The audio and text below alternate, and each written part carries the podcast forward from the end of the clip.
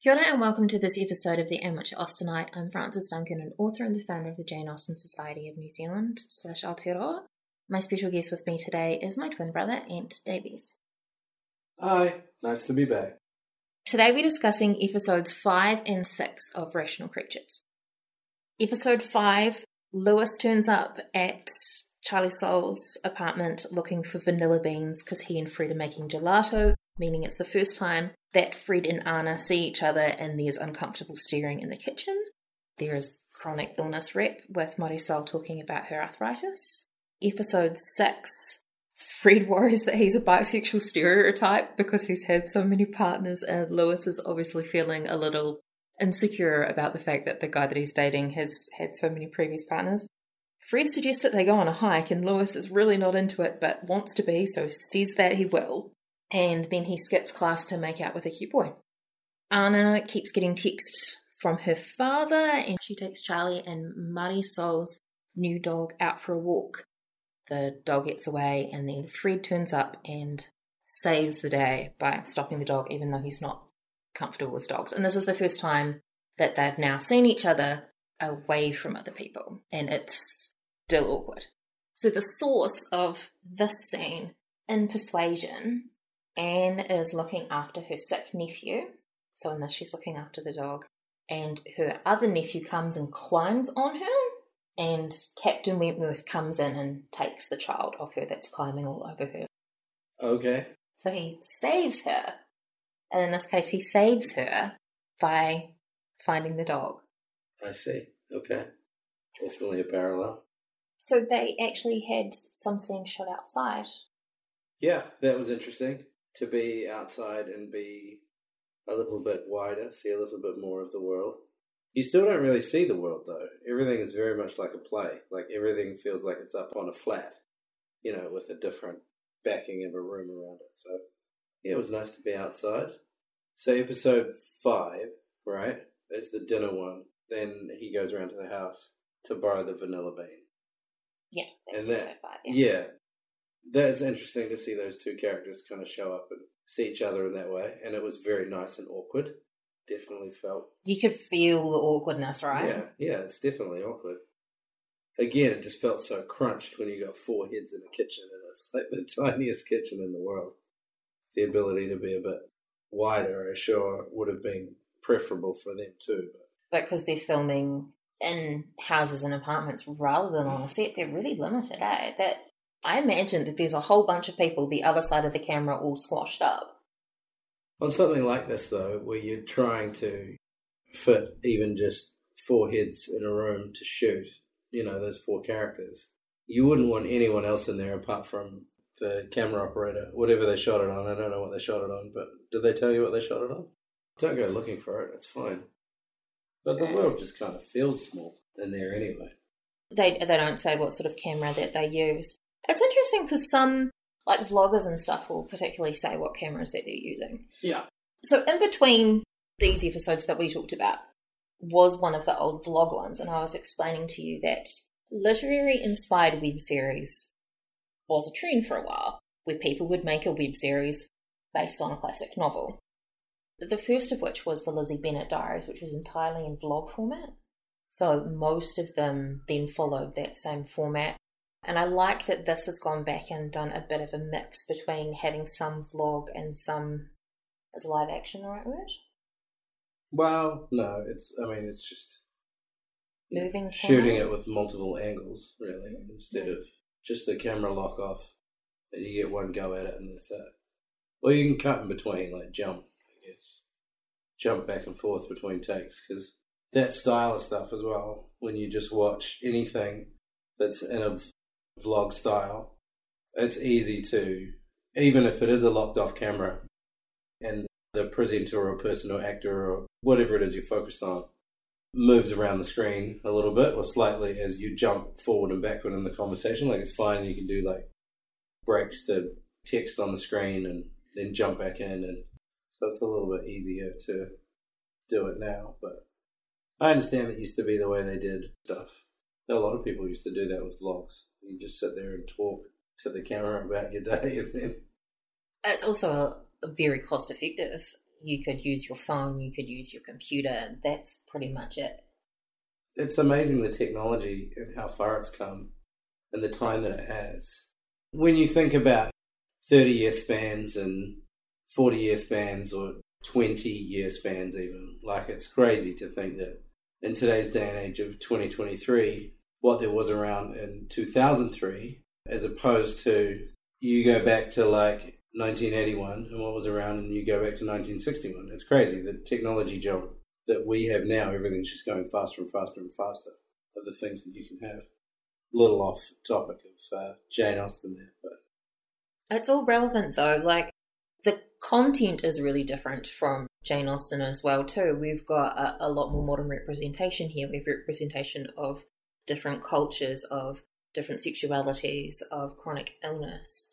And I think that's really great to have all of that so people can feel they are represented because these are identities that aren't often necessarily seen on screen. One of the things about this series, the two main protagonists, well, Anna and Fred, are both bi. Yeah, right. I guess like in the way that we're that I was talking about technology, it's the same. Like with what you're saying about sexual orientation and how these characters are portrayed and how it's different from from the story.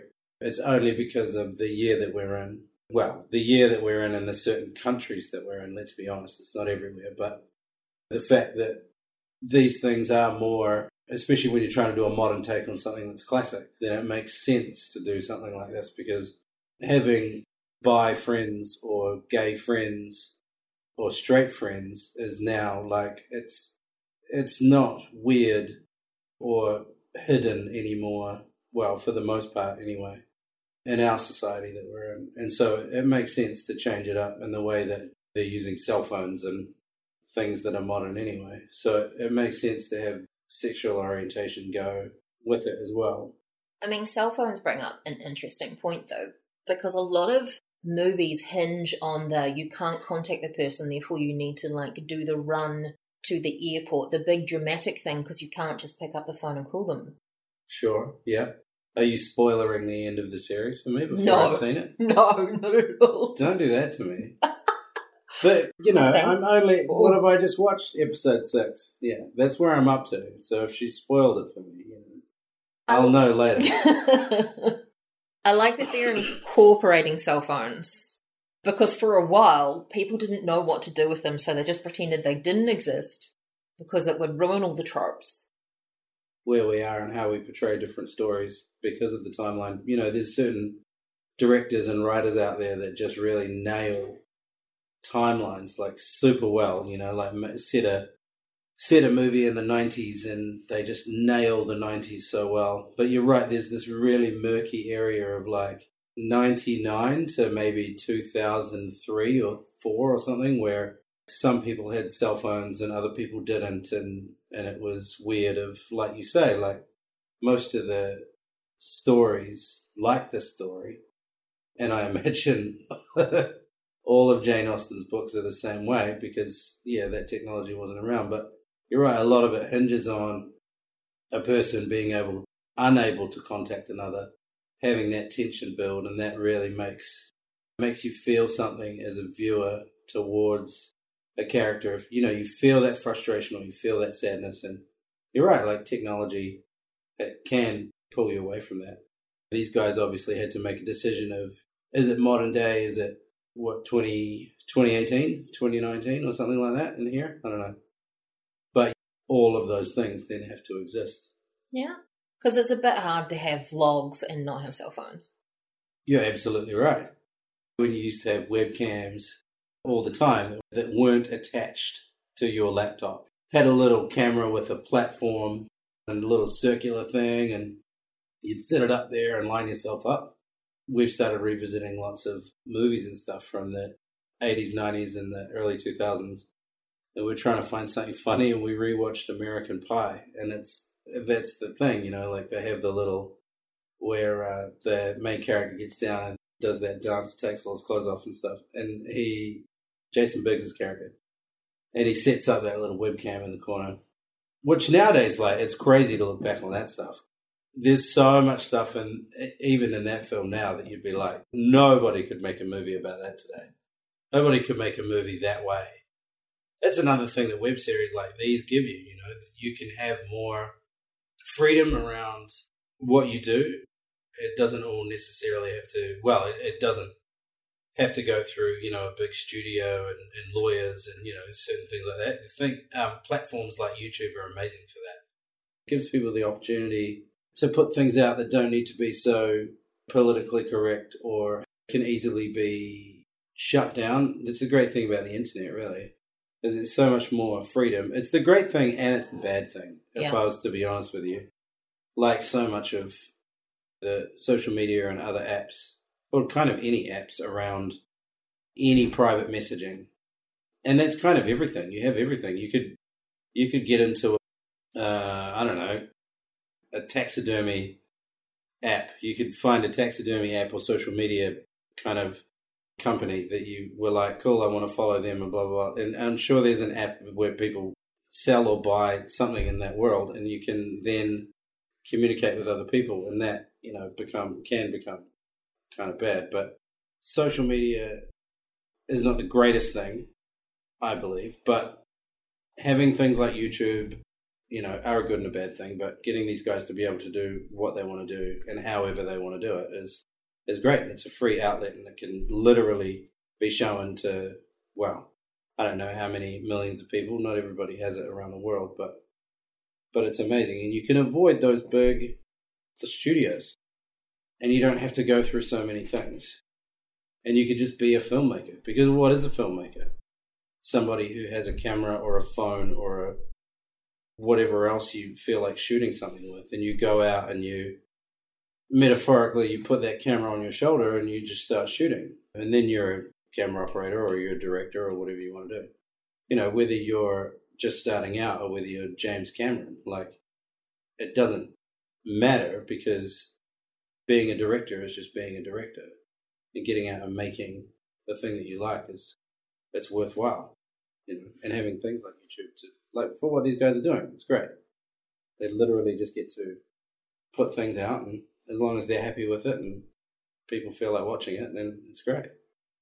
Yeah, the internet has made creativity more accessible to so many people. Like, uh, I self publish my books. The option for people to just put their stuff out there for people to find. It means you can have so many niches because it doesn't have to be mass marketable. No, no, you're right. You're right. And I mean, this isn't something that I would have gone and looked for unless you were my sister. I and am your sister. No, no. I'm aware of that. no, but I mean, you know, like you sent this to me and told me to watch it. You know, it'd not be something that would come up in a in a search of mine. The algorithm wouldn't show it to you. No, no.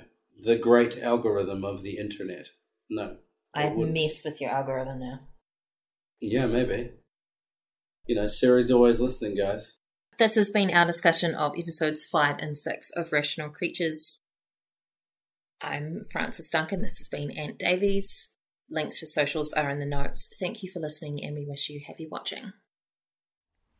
Just popping back in to let you guys know that we have merch now. I haven't actually got merch with my face on it that seems a little weird to me. But if you really want it, let me know and I'll do that. There's merch of the Jane Austen Society of Aotearoa New Zealand's logo, uh, some Jane Austen merch, and some Pride and Prejudice, heavily Pride focused merch too.